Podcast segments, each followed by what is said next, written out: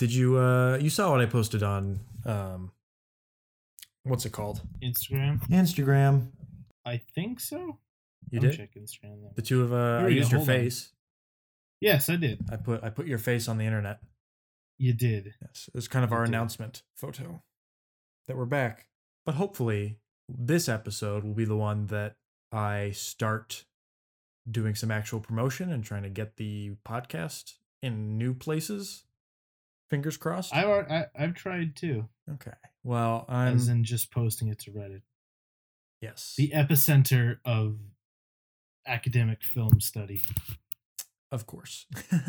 the the the the 21st century epicenter. You don't get smarter than Reddit. Not really. I so I literally just came back from for the first time ever I did a uh, escape room. Oh, that's what you did today. Yes, this was a a marketing department retreat. Oh, Yeah, really just an excuse to leave work early and hang out a little. oh, not bad. Yeah, have you ever done an escape room? I have not. I've always wanted to try one though. It was really fun. I feel like- it was warm. I was feel- fun. I consider myself a decently smart person, Mm. but I feel like the environment of an escape room would just bring out the stupidest in me. It And probably I would would. not You like are to pay a good amount of money to be shamed in public.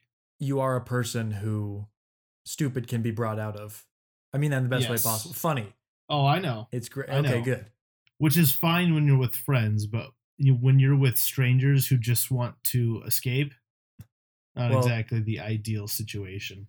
If you get enough friends together, it could just be you and friends. In that in that case, That's it'd probably true. be fun. You That probably wouldn't make it out in time, but you know. Yeah, you, you never know. Yeah. But I all I so we did the the escape room that we did was uh uh bank heist uh themed. Oh, So instead of trying to escape, you were trying to get into the vault, and that was a lot of fun. Uh, but all all I was thinking about was, gosh, I could really watch another Jean Pierre Melville crime movie again, like the the Red Circle.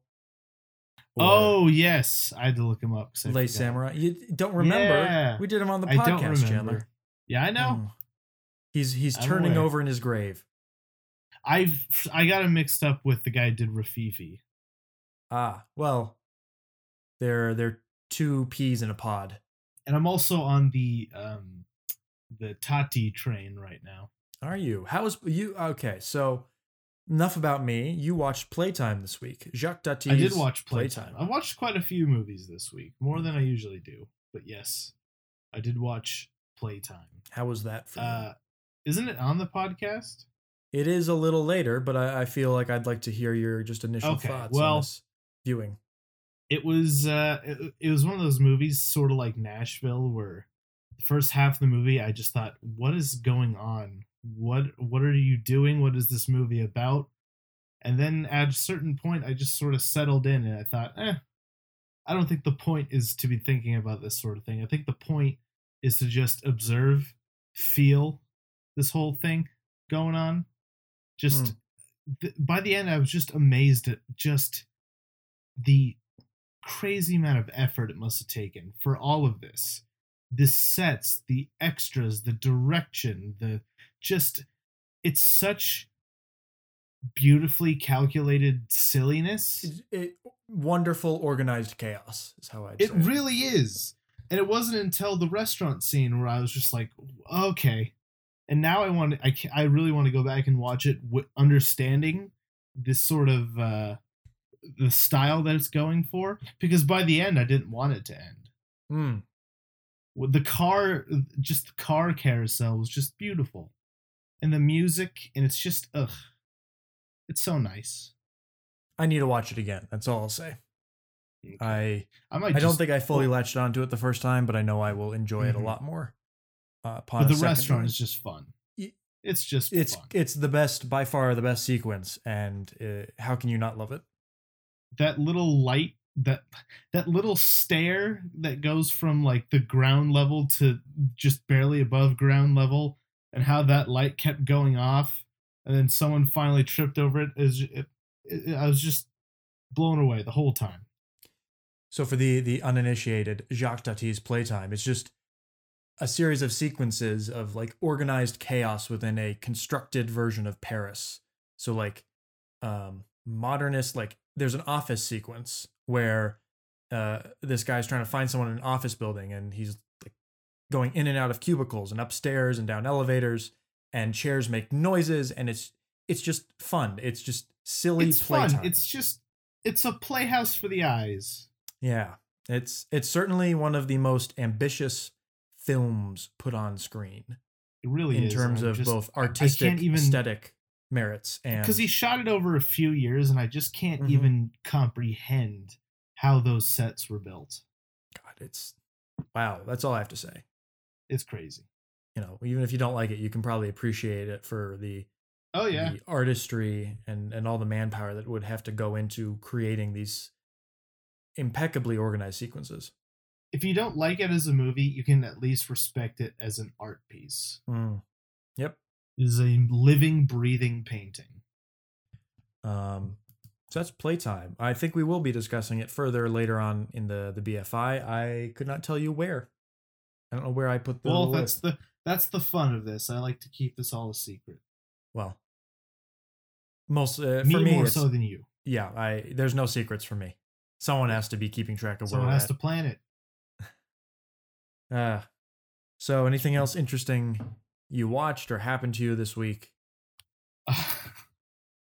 Not much uh, as way of happening, but as I've told you multiple times, I am binging on cinema at the cinema. And Oh, let me just tell you, this is unlike anything I've ever seen.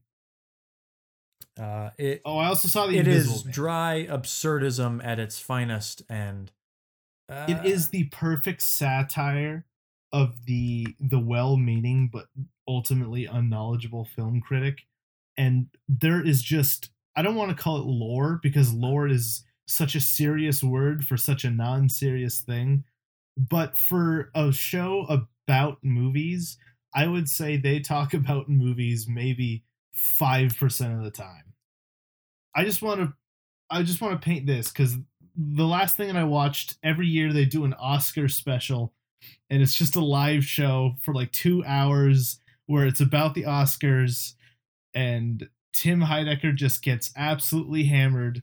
They rarely talk about the Oscars. It's just 2 hours of cringe-inducing passive aggressive uh warfare going on between two people who really know nothing about movies.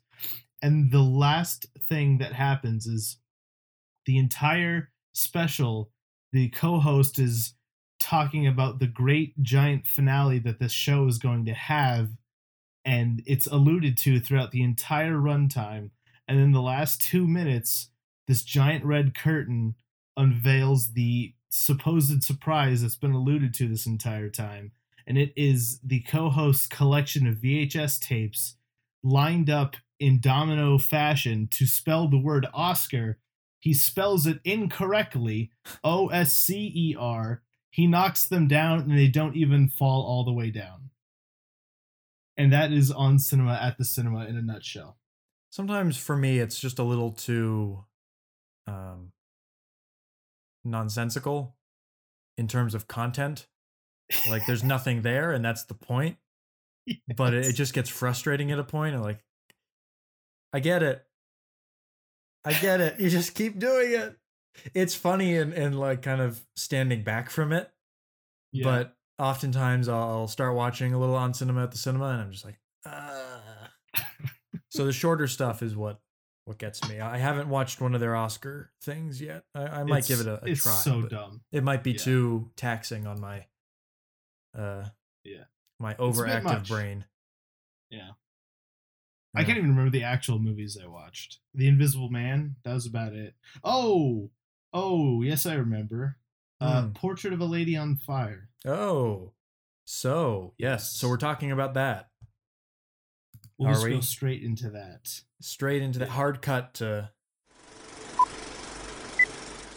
uh, Chandler. Chandler, I believe, has gone to some film festivals before. I have not, other than the the low the low class ones that the the university put on. Um, but an actual real film festival, uh, never been to. and I heard that Tucson, Arizona was putting on the Tucson Film Festival. This was few years in a running. I think they've been doing it now.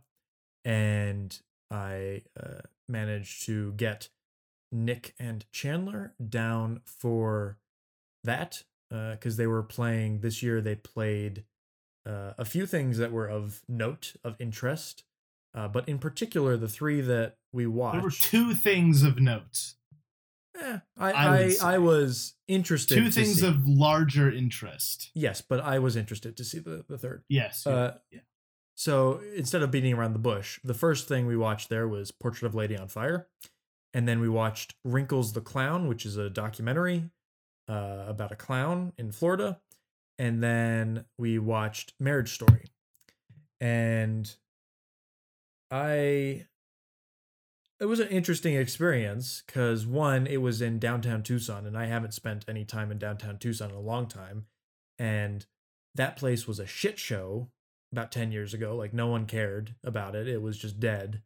And mm-hmm. they've done some really great revitalization of that area. So it was kind of nice to see that. But they had the, our first showing was in the Masonic Temple downtown, something like that. And, you know, big, big stone brick kind of building, old, and there were I remember very specifically there in to get to the bathroom, uh you open the door and there was a step on the inside of the door. I don't think anyone yeah, ever tripped great. on that, but I'm surprised that no one ever did. It's yeah. Um, but we were in this, it was almost like a ballroom, but it wasn't. It was like the screening room for Portrait of Lady on Fire was the farthest thing from ever being considered a optimal viewing experience. Yeah. And it the screen was small and far away.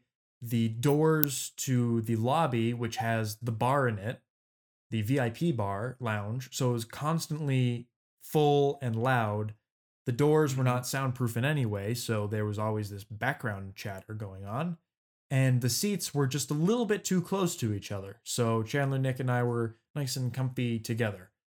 Um, they were also the kind of chairs that your your high school pulls out of deep storage when there's a few extra people to sit in the back.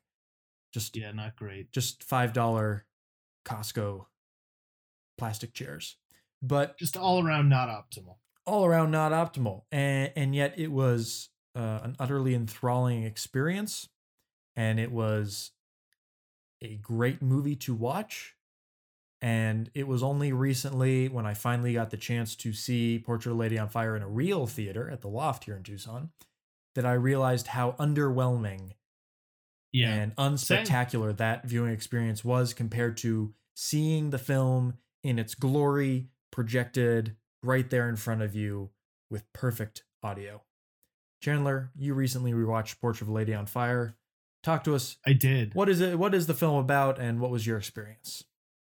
Well, obviously, I had the same exact experience you did. I saw this at the film festival with you, and I I knew that it was great. There was no denying that. Even mm-hmm. under the less than ideal circumstances, there was a lot there that took me away from the background chatter and the ballroom echoes and i forgot that it was not that great of a viewing experience until you told me that it was like seeing a completely different movie. I then rearranged my schedule in order to make a last minute effort to watch this again and let me tell you i will tucson was fun but i'm burying that memory under this one because it was a much better viewing experience. It was like seeing a completely different movie. Uh, and to sum it up, it's basically about a, uh, I want to say, late 18th century French painter, a woman, who is sent on a task to go to this uh, distant estate on the coast of some sort of French island. And she is tasked with the uh, painting of a um, young woman who's about to be married off in Milan. Uh, she protests this wedding, so she wouldn't let the last portrait maker uh, paint her. And so the mother thinks, oh, let's take this woman, uh, disguise her as the walking companion to the daughter, and then bit by bit, this painter sort of observes her features and makes a portrait of her, but that's not what it's really about. It's really about their uh, nice little romance they spring over the course of the painting. It's hard to sum up, Yeah. but small small side tangent because when I was listening to you talk about that there, you think it's uh, I think it's of note at least because the film deals with a lot of feminist uh, theory Yes. ideas and yada yada yada. I think it's interesting that the first painter that uh, was hired, um, I always assumed that it was a man that was hired first. yeah, I don't know if it's ever explicitly stated, but it's interesting that the the painter that was hired, she she actually painted her father painted the portrait um of the mother of the woman. yeah, yeah. So there was a connection there. But it's interesting Yeah. that the the woman, the mother didn't hire the the painter with the connection, a woman first. Interesting. I Mhm. don't it's reaching but uh, a thought Yeah. that literally just occurred to me.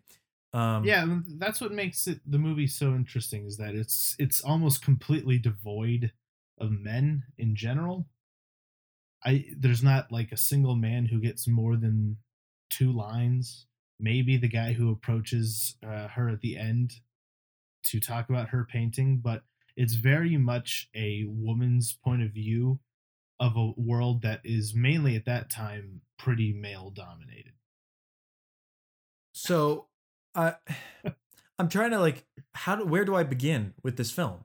It's genuine probably one of the best theater experiences I've ever had. And this is on a second viewing.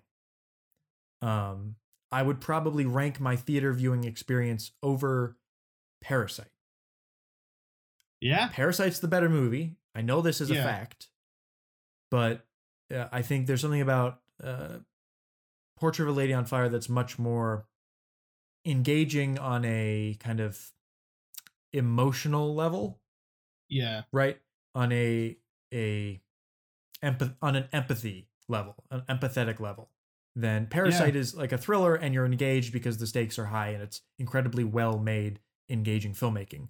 Portrait of a Lady on Fire is engaging because you are fully invested in the relationship between the characters and you are with them 100% of the way as their relationship develops.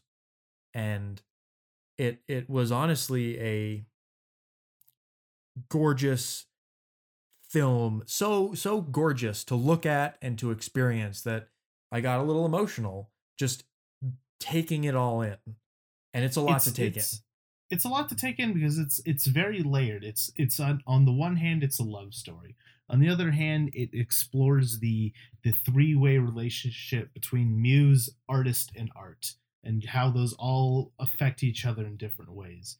Uh, it's also a very feminist movie. It's just there's a lot going on, but it's never hitting you over the head with what it's about.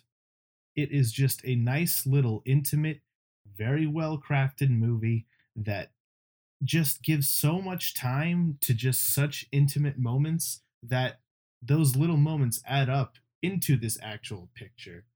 Um, I just one of the things that I very much enjoyed was just the little so much time is given to just the act of painting and you know it's it's it's uh it's an old saying you know watching paint dry it's equated to the most boring of the boring but there i just there's something so satisfying about those scenes where you just slowly bit by bit see this painting come together you see the outlines and then you see the colors and how she mixes the colors and fills in those outlines and you can see For me, it's you know, like it- the the brush strokes, and then in particular the sound of the paint and the, The brushes sound. going on the Oh. canvas. you can you can hear just the bristles against every little groove in the canvas and the crackling of the fire it's just ugh it's asmr for the soul It's a film about details, particularly I think of note.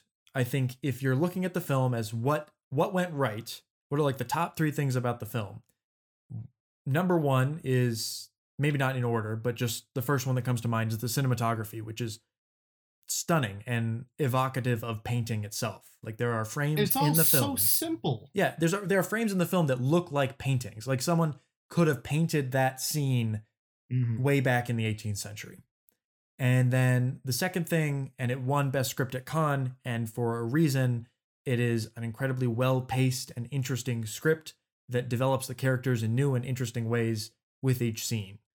But Mhm. I think the thing that makes the the film work and that probably is the best part about the film are the two lead performances, which Mhm. are just built upon little details in their relationship of like glances and the timing between glances between the two of them it's it felt so natural and engaging that this is like one of the best on-screen couples in terms of performance I think I've ever seen ever in film.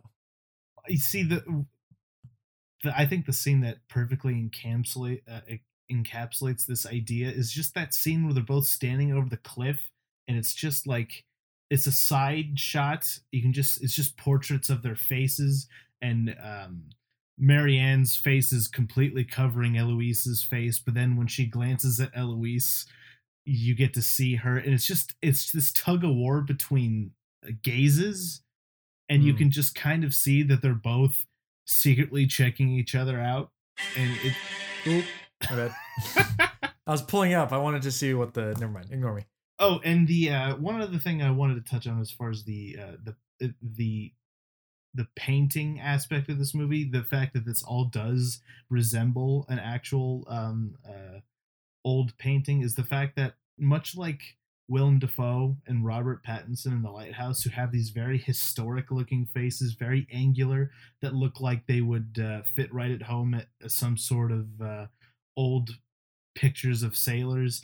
I think Adele Haenel, the the woman who plays Eloise, has a very classically beautiful looking face. It's also She interesting because straight it's out of kind of stern in a way. It kind of. Yeah. Did you get that? It has a very harsh look to it. But continue. Yeah. Yeah, she's just got very classical looking features that especially when you see the paintings sort of come together, it it she really does look straight out of that time period, more so than anyone else in the movie, I think. And I found her performance definitely the most captivating of the two. But again, Hmm. they they have such great on screen on screen chemistry straight from the beginning that their the whole blossoming of the romance felt very organic. Yeah, and then it, it's also interesting to note that there's only two or three lines said by a man in the entire film, Yeah. and they're at the beginning and the end. You know, she gets dropped mm-hmm. off on the island, and there's a, a man there, and then at the end, they're they're commenting on a painting, and there's a man there. oh, there's also it. the man that there to pick her up. Oh, and then to pick her up. Yes. Yeah. Um, Yeah. So really, the whole film is just her, Heloise, Marianne, uh, the maid Sophie, and then the mother, Mhm. and it's incredibly just kind of tight and and and um, uh, self-contained in that house. They do go out once or twice, but these are very um, minimalist scenes when they go for the the spoiler alert abortion scene and then the the singing scene the and campfire. it's they it, the movie achieves so much and focuses so singularly on the romance that it, it's almost astounding that it works so well that it's paced so well that for most of the film you're just with these two characters Well, because it's the first half is you know it's it's we're observing her Eloise bit by bit to make the painting. Then when we see the full painting, we realize that she they weren't really looking at her the right way. So then they deconstruct the painting and then they f- sort of bring out who she is underneath to make the painting a little bit better. But um I think one of the the best parts of this movie is that there's so many different points where I felt like I knew where the movie was going, and if it was in the hands of anyone, um, anyone who wasn't, uh, who didn't know these characters as well, they would take it in more cliche directions. Like when Eloise finds out that Marianne is painting her, I felt like that would be a lesser director would have made that a point of conflict. You know, that she felt betrayed, and uh, then there's there's sort of romance or friendship is then put on the rocks because of it. But no, Eloise is a lot more understanding of Marianne's position and a lot more cooperative. Uh, and then towards the end, uh, when they realize that their time is up, they don't make some sort of last ditch effort. They just sort of both are content with the idea that this is more of a, a, a lasting fling than anything, and that just makes those last few moments that they have together all the more tragic. You know, the scene where she's like, "Don't fall asleep because then tomorrow will come." It's I it's it's nice to see people that treat these sort of romances a lot more realistically. Yeah, I so I'd like to talk about the ending for a second. And before we do so, I'm just going to say spoilers. Uh, but mm-hmm. before that, uh, for for the love of God, please watch this movie. It's it's out so now. wonderful, wide, pretty wide release. It, yeah. Wide release. I'm. It'll be released eventually on on Blu-ray. It's coming to the Criterion Collection eventually. Thank mm-hmm. goodness. Deserves all the recognition it can get. I just eh, from the the very beginning to the very end, it is rapturous and engaging. And man, what an ending it is! That it's fantastic. Last, see, I didn't really care for the ending. I think the thing that really bugged me about the first viewing was the ending. Uh, because that's what I liked the most. Really, on our first viewing. On the first viewing, yeah. Because I liked the whole film, and then it just felt because we were so far away from the screen that the ending felt yeah. kind of too disengaged for me. And mm. probably because I was already disengaged from a certain respect because there was no background noise and we were far away from yeah, the film. Yeah. And we are, it's a departure. The ending is a departure from the past hour and 45, right? Kind and, of. Well, in terms of location and yeah, yeah, uh, focus. Yeah. But I'm I know this is I'm going to say two things of hyperbole right now, and I don't think they're mm-hmm. hyperbole. One, uh, one of the best ending shots of all time. Yep. Is that when the at the very end when she's listening to the the Vivaldi piece and mm. amazing. That's probably the, the clearest example of a great performance here is when that performance and that slow zoom in at the end. And then um the other piece of big hyperbole that I'd like to say and I've stated this publicly on Reddit I think oh, Portrait of a Lady oh. on Fire is going to be one of the best movies ever made. Like if I can think of any movie from that I've seen recently that has a good chance of getting on like the BFI list in 10 years, yeah. It, it's this. And I think it more than, more than deserves it. Yeah, um yeah. I think Parasite I, I just think in terms of if I were to look at what has the best chance critically yeah. and all that, I think that this will be looked back on by film scholars as a very important movie, both for yeah, it's feminist cinema and just good cinema in general. Yeah. Now the the ending, what uh, what I love so much about the ending is that the last like all those facial expressions on Eloise's face, they're just they sort of go through just they really encapsulate just the the nature of this romance in general. At first, she's a little hesitant, you know, mm-hmm. when she hears the uh when she hears the Vivaldi piece and she's a little hesitant, she doesn't want to really open up that memory and then you can see it slowly overtake her and she's just uh, just flooded with sadness. So you can see the tears and then the tears start turning into these exasperated cries, but then as it holds on longer and longer, you can see those tears start to dry up and those cries turn into smiles. And it's sort of like a don't cry that it's over, smile because it happened sort of thing. Yeah. That these two women have moved on. They're not harping on the past, but they're not upset about it. And it's just still thinking it, about it, a, though. Yeah, they are still thinking about it. They're both still moved. And it's such that's why I, I love this script so much, is because they have all these nice amazingly constructed situations. The fact that Marianne could watch Eloise and she not know and just be able to it's such a, a well constructed way to observe her the way that we are observing her. We both see her, but they don't see us. And it's just it's a nice voyeuristic way of just observing her emotions that makes perfect sense for the story, but also is an amazing way to summarize it all in one little scene. And the music is amazing and it's diegetic, but also doesn't feel diegetic.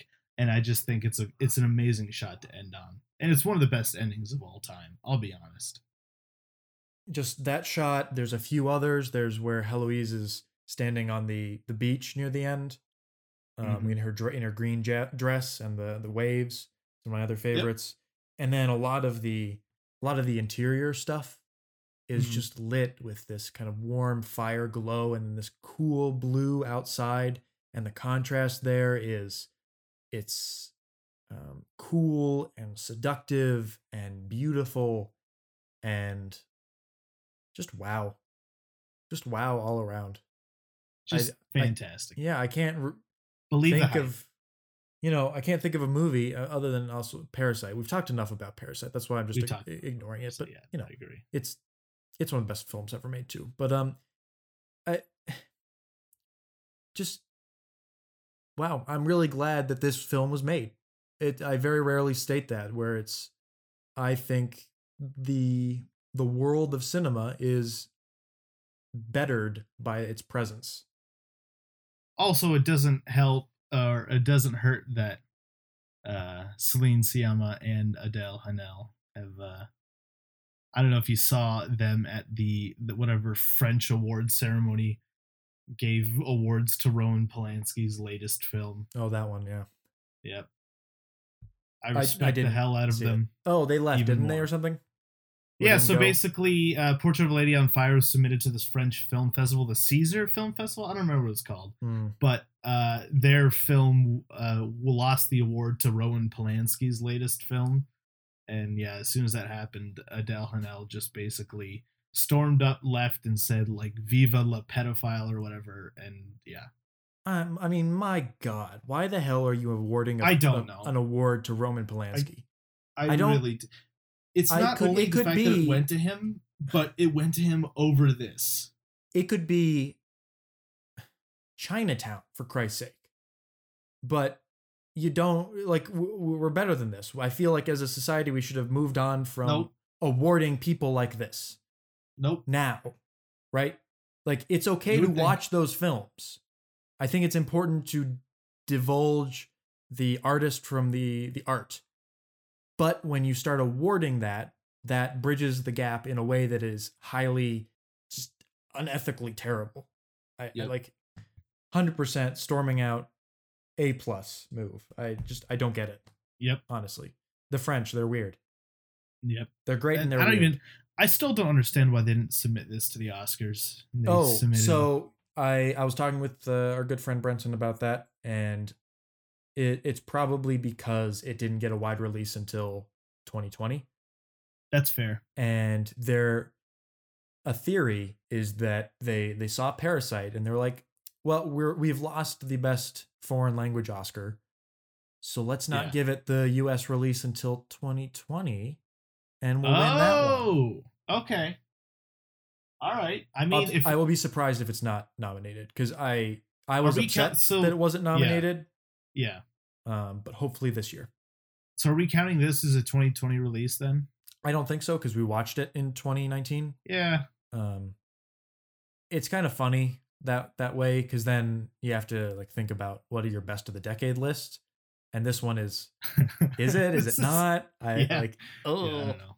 and Point is, it's amazing. Yeah. I don't know. I generally I generally like to say that this like the film world in general like considers film festivals as the release of a movie, Yeah. which I think is absurd because Yeah. you've released a film to 30 people or 50 people or 100 people. Well, I don't. Okay, so th- I don't know if we're gonna go by this logic because I already made the case for Under the Silver Lake being a 2019 movie. Yeah. So if I'm gonna follow my own logic, I might just consider this a 2020 movie. I I could not fight you on it, but the fact that Yeah. we I personally watched it Yeah, I think that's don't the know. exception. In general, if I if a, a film that I have not seen gets released in like there's a film festival one year and then gets its actual release the next year, it's Yeah. the next year. It's the year that some you can everyone can watch it, not just you know the creme de la creme at the the premiere. True. I don't know, but Doesn't matter. Go Yeah. see it. Yeah. Just go see it. it- it's it's and. I this is this is a day one criterion purchase for me. Yeah. I'll Yeah, pay yeah. full price. I will definitely pay full price happily. hmm Uh, shall we get on to the next film? Wow, we just have two really great movies this week, don't we? Two life affirming movies. Yeah. Let me tell you, I'm just gonna go straight into it. Mhm. This is the this is the first movie that made me not regret doing this podcast.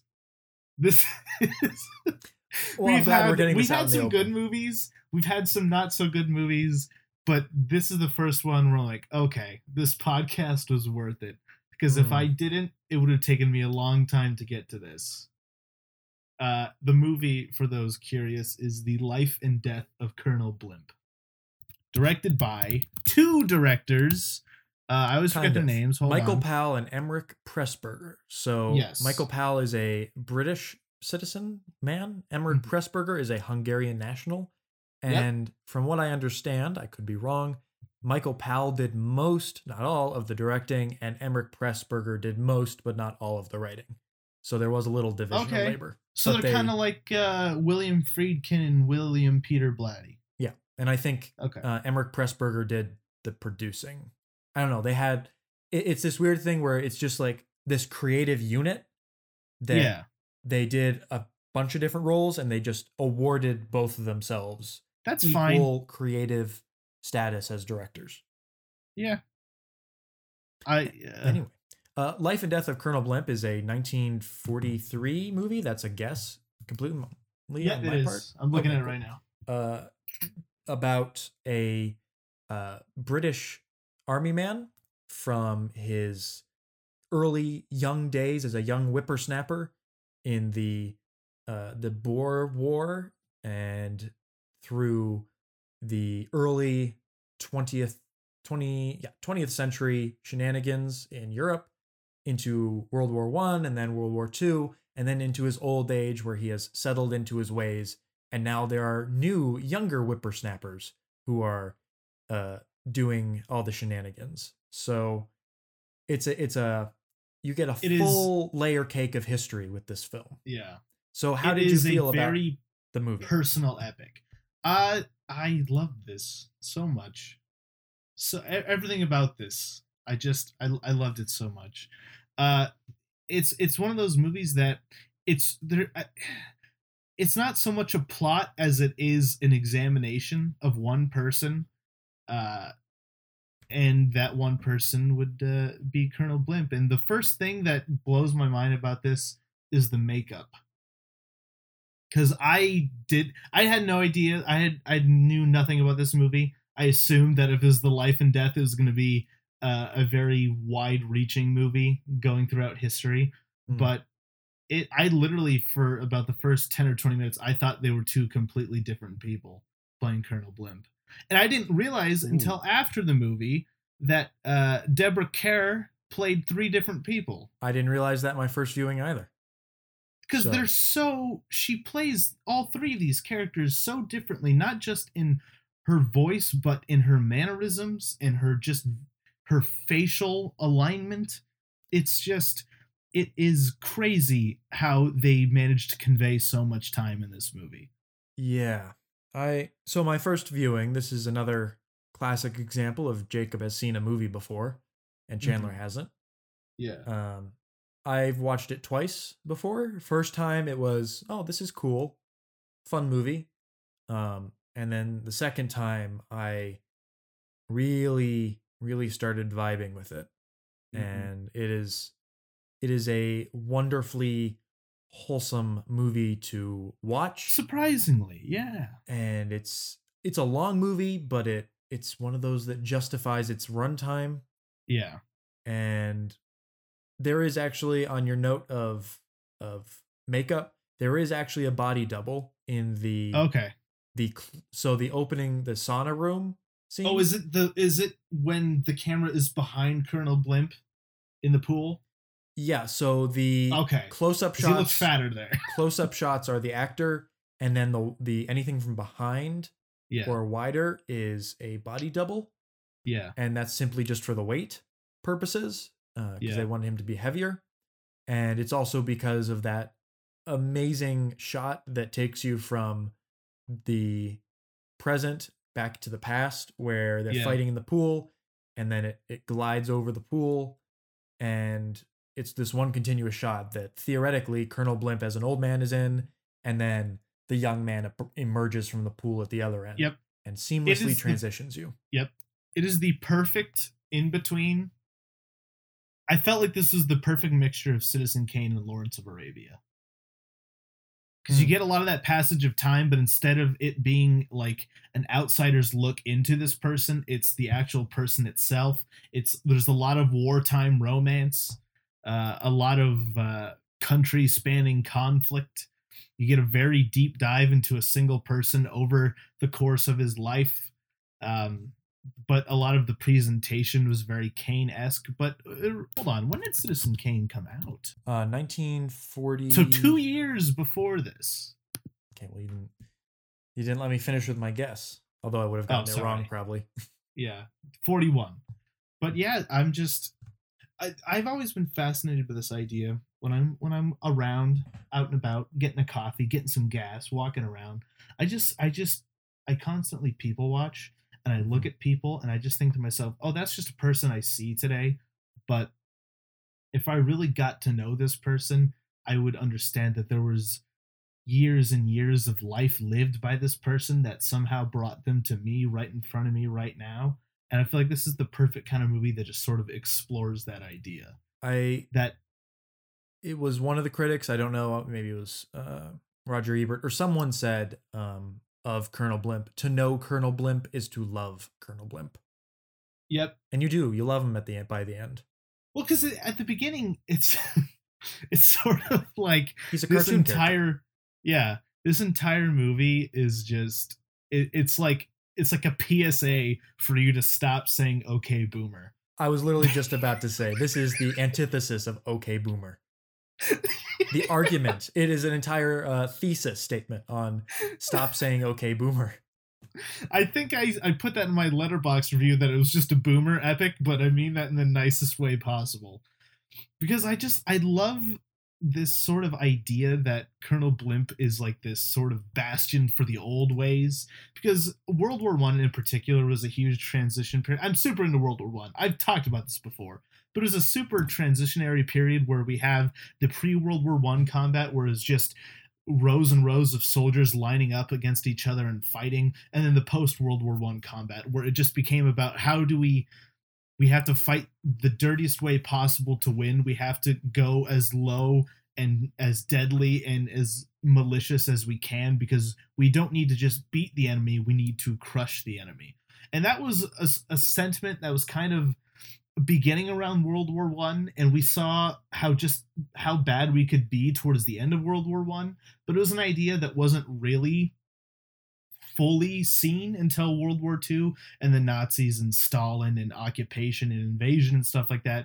But what I love so much is that Colonel Blimp, even when he's living through the horrors of World War One, sort of turns a blind eye to this slowly devolving way of combat. And you can see it when um, his his fellow soldier that turns out to be his like butler or whatever, as soon as Colonel Blimp leaves from uh, trying to interrogate the prisoners, you can you kind of see that the uh, other guy is about to implore some less ethical tactics Mhm. and i just i just love that we get to see just how blind he is at the same time being super experienced and knowledgeable Yeah, I so obviously the the main focus of this film is uh Clive Candy, played by Roger Livesey. Great performance. I don't really know Roger Livesey from anything else, which is a shame.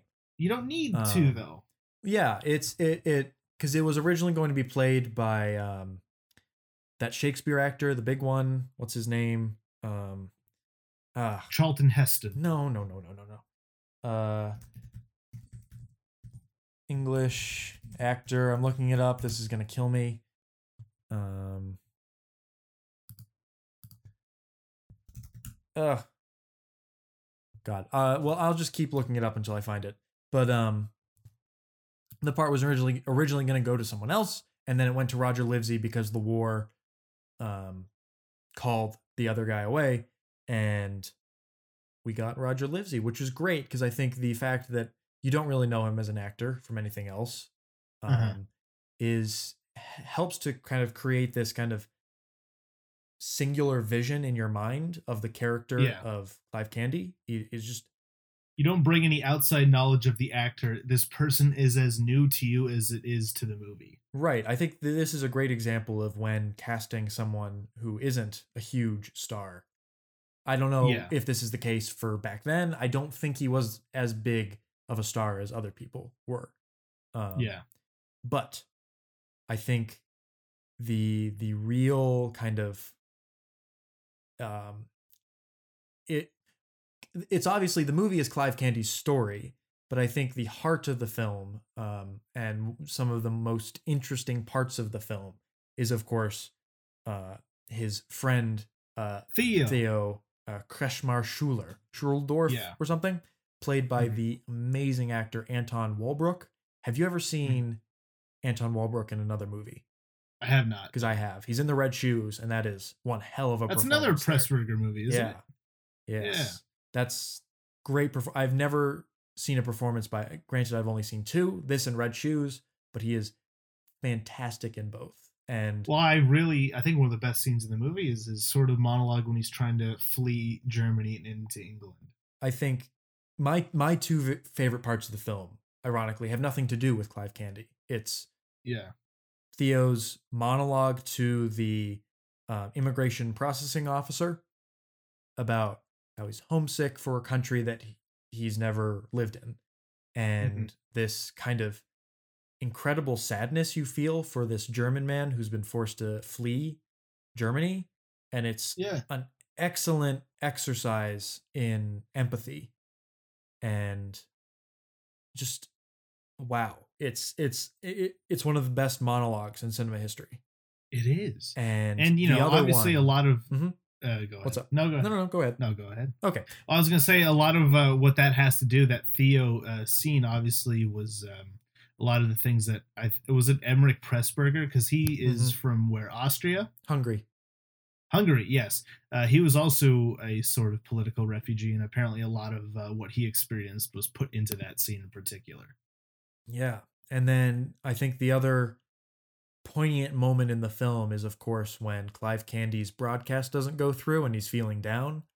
And Yeah. then theo gives him this little, it's not really a monologue it's more of a just a little speech about Uh, how the rules the rules of the game have changed how um i think the line is if you if you let them defeat you just because you are too honorable or something to hit back the same way they hit at you i don't know what it is but it's talking about like the rules of the war and how times have moved on from clive candy and it's just so eloquently stated and just kind of summing up the the monstrosity of the of the problem faced with England with the Nazis Mhm. and how this older generation just was not equipped in any way to deal with it and not through any fault of their own it's just history progressing to the point where the rules have changed and i'm sure it's gonna it's happened with the the boomers now and it's gonna happen with us and I'm very curious to see what what the world will look like when we are old men, and what rules will have changed then. yeah you know it's it's it's a movie that's very introspective and i think a huge part of um, why I, I think this is uh, one of the more interesting choices that i feel like is implored constantly throughout this movie is that we never see the actions that change people. We just we move from different points. It's kind of the stuff that we're not shown as opposed to the stuff that we are shown. Like the duel for example. We don't Mhm. really need to see the duel because we understand that it's just sort of it, it's just another transitionary point and i love that we i love the way that this movie bounces in between different stages in colonel blimp's life where we can assume so much just by his slowly aging persona. He's a little like when we go from the duel to him in the middle of World War One, you can see not only through the makeup but just through his performance, just how he's a little more tired, a little more wise, a little more wary of the world, Mm. and just it's that's a, just one of the another reasons why the, the that transition shot between old Clive and young Clive is just so wonderful because we just we just shed all of these years of wisdom and and uh, experience and then we just get right back to the youthful center that just gets built up of uh, he just must uh, he grows a mustache and he loses his hair and he gets a gut and it's just it's it's a nice little reminder that we're all headed for that in one way or another.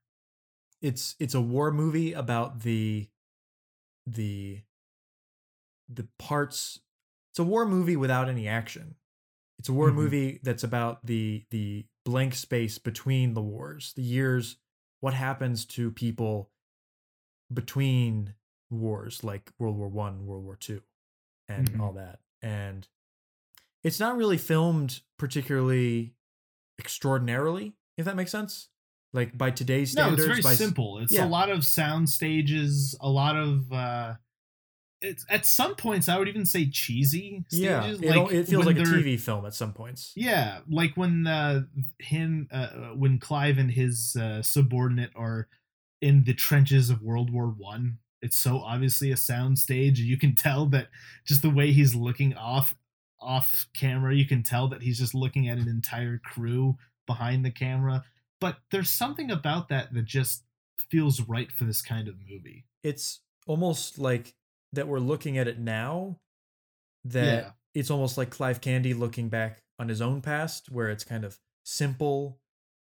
The filmmaking itself is harkening back to a simpler age, Yeah. and that in and of itself makes the movie age really well because the visual presentation is almost mirroring the the expression of you know Clive Candy being it's a he's reminiscing Yeah. he's he's fondly looking back to him his whole life was i mean to an ex- uh, to an extent everybody lives their life thinking they're the stars of their own show their own per, uh, theater performance so it makes Mm-hmm. sense and obviously there's a lot to do with technical limitations but i never i mean i noticed it but i it never took me out of Well, it if the anything film is like beautiful. it more you know Yeah. it's filmed on film technicolor color is great it's really well shot and acted and and um, blocked and just just the scene where he's trying to get that um that one German guy's attention where they're all sitting in that elegant dining hall listening to the big band music and Clive Candy is trying to tell them to play a certain song that they used to play when they Mhm. held their prisoners and just that whole beautifully constructed it's almost like a, a silent film uh comedy in that Yeah. regard it's a well there's it's a, a, lot good of example of set a pieces yeah that scene in particular is a good example of just a scene in general of like your character has a goal how Yeah. do you get them to achieve a goal using not just their words and visually you know showing this tug of war between the two sides of the Mhm. scene great great scene to just look at it in terms of like screenwriting and how to make a scene. Yeah Um, because a lot of a lot of the plot is, there's not necessarily an overarching goal it's just little scenes that bring you into more little scenes that all add up by the end that just a complete portrait of a guy warts and all. And it's also a portrait of a friendship between him and and theo. Oh it's so And- pure. It very pure and like the when he says as their relationship develops and as um when Theo asks him, "Can I marry um what's her name? hold on Played she by has Deborah three Kerr. nays Yeah. edith Edith. Can I marry Edith?" is it? Yeah. yeah well, one of them. And and you think it's oh, Clive is in love with her and all that, but not really and they all just they, you know, they hug and it's oh, I'm so happy for you and um very much very much over time, over the film, you feel like you're developing this friendship with these two people. So the Yeah. phrase, you know, Theo in the beginning, as a German, can't speak any English, and all he knows is very much. And then over the course of the film, as he says very much again in more of a kind of tongue in cheek way, now that he knows English, it's heartwarming. And you're like, oh my goodness, they're friends. I feel it. I don't just see Yeah. it. They're not just telling me they're friends. I feel it too. Yeah. Just a, a wonderful, intimate epic. It's very layered. It's very well acted, very well written. It's it's it's I'd say a perfect movie. I think it's got a little uh some funky pacing. I like to say that about a lot of movies that are You pretty do. good. Um, but I can't hold that against it. So but by the end, what it manages to do, I overlook any flaws that it might have. I love these kinds of movies, these character driven movies, and it's hard to make a character driven epic, especially one that is as devoid of action as this is. But even though it's devoid of action, it's never boring. Mhm. They Mhm. ma- there's so many great lines in this movie that it makes you excited just to see two people sit in a room and talk. Yep. It's also coincidentally one of the most British things I've ever seen in my Oh life. my god, Chandler. How could I forget to say? Listen, I grew up watching British television. My my aunt, my on my mother's side, my family is from the UK. My mom studied Mhm. in Oxford, so I have been seeped in British culture, Culture. right? Yeah. Growing up, I've literally watched British TV shows that no one has ever fucking heard of in this country. And I've watched uh, Agatha Christie. We've talked about that before. That's Yep, probably one of the most British things I've ever seen. But this, Poirot, this just that's like English. takes the cake by a mile in terms of just full on Britishness from colonialism to stiff upper lip to everything. It's wow. it's it's it, it- it's the politeness with a little edge it's the it's the teeth that are never horrible but never great It is the the tea. com- the complete blindness to how awful their imperialism is uh, it's wonderful Yeah. uh, I'm. uh It's this is a gem. This is like a hidden gem from the 40s that I think more people need to watch. yeah i'm surprised uh how many people that I, I talked to haven't heard of this or watched it because i know a lot of people are familiar with the red shoes that appears to be mm-hmm. their big stamp on cinema history but i mean i'm sure we'll get to that at some point but I Is it on this, list? I feel like that's it has to that- be it has to be You say that, and I know there are. I know there are a few glaring omissions. Black Narcissus that was one i've wanted to watch for a while oh i didn't know they did peeping tom Life. Have you seen The Matter of Life and Death? I have not no You should. Um, I don't know. It's not on this page. And this is the, the directors this is the first page. So not the not Oh, the no. end of the list. This is the eighty to one. okay Is it? It's gotta be. I don't see it. We Oh, sh- we need to watch it anyway. well i'll watch it Uh, they got a criterion that looks very nice It's it is very Uh, nice. So moving on to the big question i think it's uh, this will be simple to answer does this deserve to be on the list Yes. Yeah. I I don't think I have I said don't, I don't have yes a single reason more. to believe that it's and- not Yeah, I I've never said yes to any movie on this list with more confidence. same I other And- movies deserve to be on the BFI list, but I'm not 100% confident. They're not fully anything- justifying of their appearance. Again we we're not that far into this whole Mhm. venture but if anything i'm more surprised that it's this far down Yeah. not Well, only think- because it is so great but it is so quintessentially british Yeah. For me so far, I don't know if you've been looking at my cuz I I know you do and I keep a running track uh on Letterboxd a list of these movies ranked. And yeah i do this Le Samouraï and Earrings of Madame De are like the three that I am pretty confident or just great movies on their own merits, regardless i would say this Madame de and l'argent are the ones. Yeah.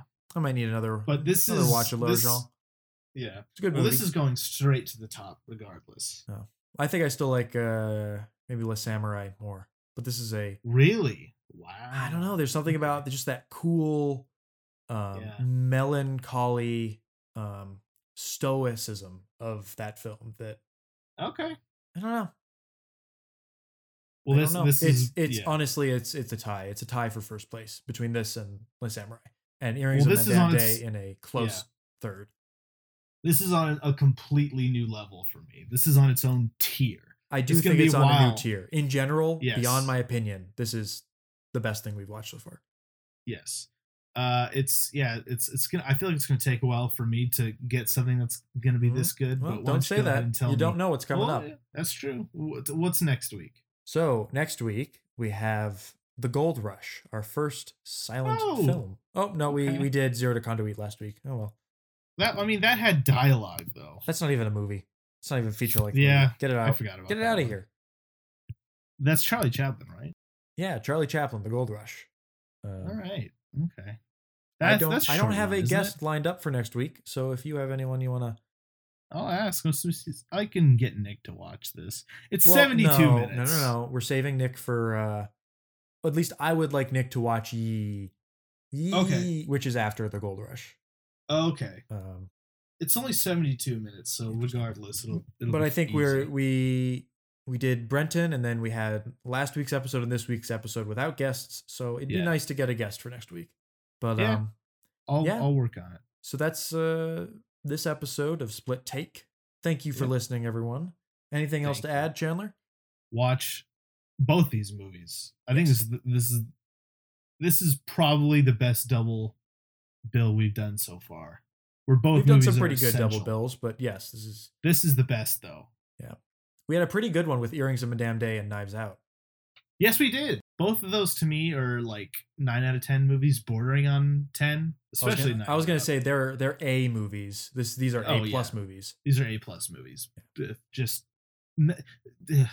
four a combined like five hours of perfection. I am just smiling from thinking about both together. Wonderful. Watch them. This is this is the peak of our episode. Our podcast is peaked. It's all downhill from here.